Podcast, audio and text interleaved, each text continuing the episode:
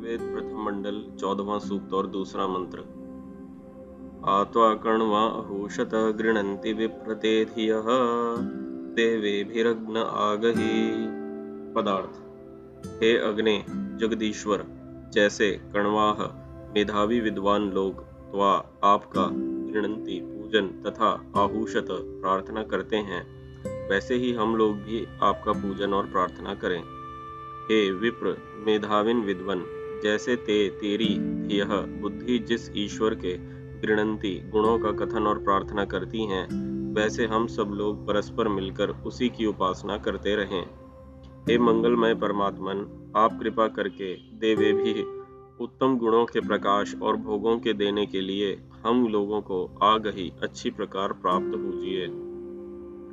दूसरा अर्थ है भौतिक अग्नि के परिप्रेक्ष्य में। हे विप्र, मेधावी विद्वान मनुष्य जैसे कणवाह, अन्य विद्वान लोग अग्नि अग्नि के गृणंती, गुण प्रकाश और अहूषत शिल्प विद्या के लिए युक्त करते हैं, वैसे भी, वैसे तुम भी करो। जैसे अग्नि, यह अग्नि देवे भी दिव्य गुणों के साथ आगही अच्छी प्रकार अपने गुणों को विदित करता है, और जिस अग्नि के ते तेरी यह बुद्धि, गृणंती गुणों का कथन तथा अहूषत अधिक से अधिक मानती हैं, उससे तुम बहुत से कार्यों को सिद्ध करो। भावार्थ, इस मंत्र में श्लेषालंकार है। मनुष्यों को इस संसार में ईश्वर के रचे हुए पदार्थों को देखकर यह कहना चाहिए कि यह सब धन्यवाद और स्तुति ईश्वर ही में घटती है। इस मंत्र में एक जो संदेश दिया जा रहा है, जो प्रेरणा दी जा रही है, वो ये है कि जिस प्रकार से विद्वान लोग ईश्वर की उपासना करते हैं, ठीक वैसे ही हम लोग भी करें। तो प्रश्न ये है कि विद्वान लोग किस प्रकार से ईश्वर की उपासना करते हैं?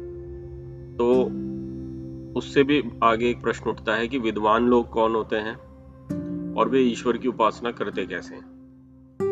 तो हमने पिछले कई सूत्रों में, सूक्तों में चर्चा की है कि जो विद्वान मनुष्य है, वह वो व्यक्ति है जिसके पास कुछ इस प्रकार की विद्या है, जिससे हम किसी प्रकार का एक विशिष्ट कार्य संपन्न कर सकें। तो यहाँ पर यदि बात ईश्वर की उपासना की हो रही है तो ईश्वर की उपासना तभी हो सकती है जब हम ईश्वर के ठीक ठीक गुणों को जाने। तो गुणों को कैसे जाना जा सकता है?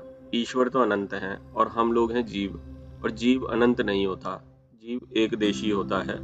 उसकी एक सीमित बुद्धि होती है, सीमित क्षमता होती है और सीमित ही उसकी कार्य करने की प्रणाली होती है। लेकिन वह अनंत को कैसे समझेगा? वह अनंत को अगर अनुभव के आधार पर समझने जाए तो ये ठीक ऐसे बात हो जाएगी जैसे कि एक नमक का पुतला समुद्र में उसकी गहराई नापने उतर गया। तो वह जब अनंत में पैर रखेगा तो वह अनंत के साथ ही विलीन हो जाएगा।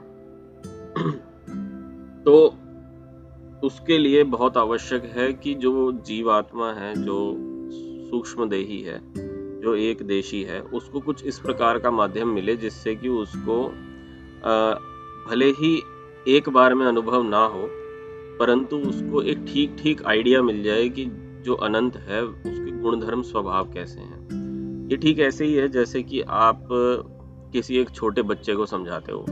कि कोई बड़ी चीज़ है, उसके बारे में आप दो चार बातें बताते हो तो बच्चा उसके बारे में आगे कल्पना कर लेता है। फिर जैसे जैसे वो बड़ा होता है जैसे जैसे उसमें बुद्धि विकसित होती है तो वह जो उसने जानकारी ली है, उस जानकारी के आधार पर अपने अनुभव को और गहरा बना लेता है। ठीक, वैसे ही हम जो जीवात्मा हैं, जो मनुष्य शरीर में हैं, हम लोगों को जो ईश्वर के बारे में सही सही जानकारी ईश्वर द्वारा ही वेद के माध्यम से मिलती है। तो जो व्यक्ति ईश्वर के गुणों का चिंतन वेद के आधार पर करते हैं। यानी कि जो ईश्वर ने स्वयं अपना जो ज्ञान बताया है कि मैं ऐसा हूँ ठीक वैसे ही उसके आधार पर जो लोग उनकी उपासना करते हैं वे लोग ईश्वर की विद्या वाले विद्वान जन कहे जाते हैं। तो ऐसे लोग जब ईश्वर की उपासना करते हैं और ईश्वर के गुणों का चिंतन करते हैं ठीक वैसे ही हम लोग भी करें जो कि इस मंत्र का जो संदेश है वो है। इसके दूसरे अर्थ में भौतिक अग्नि की चर्चा की गई है। तो जिस प्रकार हमने देखा कि जो विद्वान ईश्वर के गुणधर्म स्वभाव को जानता है और उसके आधार पर उनकी उपासना करता है, ठीक वैसे ही जो व्यक्ति अग्नि, भौतिक अग्नि के गुणधर्म स्वभाव को जानता है और उसके अनुरूप वह कई तरह की शिल्प क्रियाएँ कर सकता है, ऐसे विद्वान से हमें अग्नि के वे सब प्रयोग सीखने चाहिए। हालाँकि आज के परिप्रेक्ष्य में आज मॉडर्न साइंस ने बहुत तरक्की कर ली है तो अब अग्नि हमारे लिए कोई एक विशेष पदार्थ नहीं रह गया है।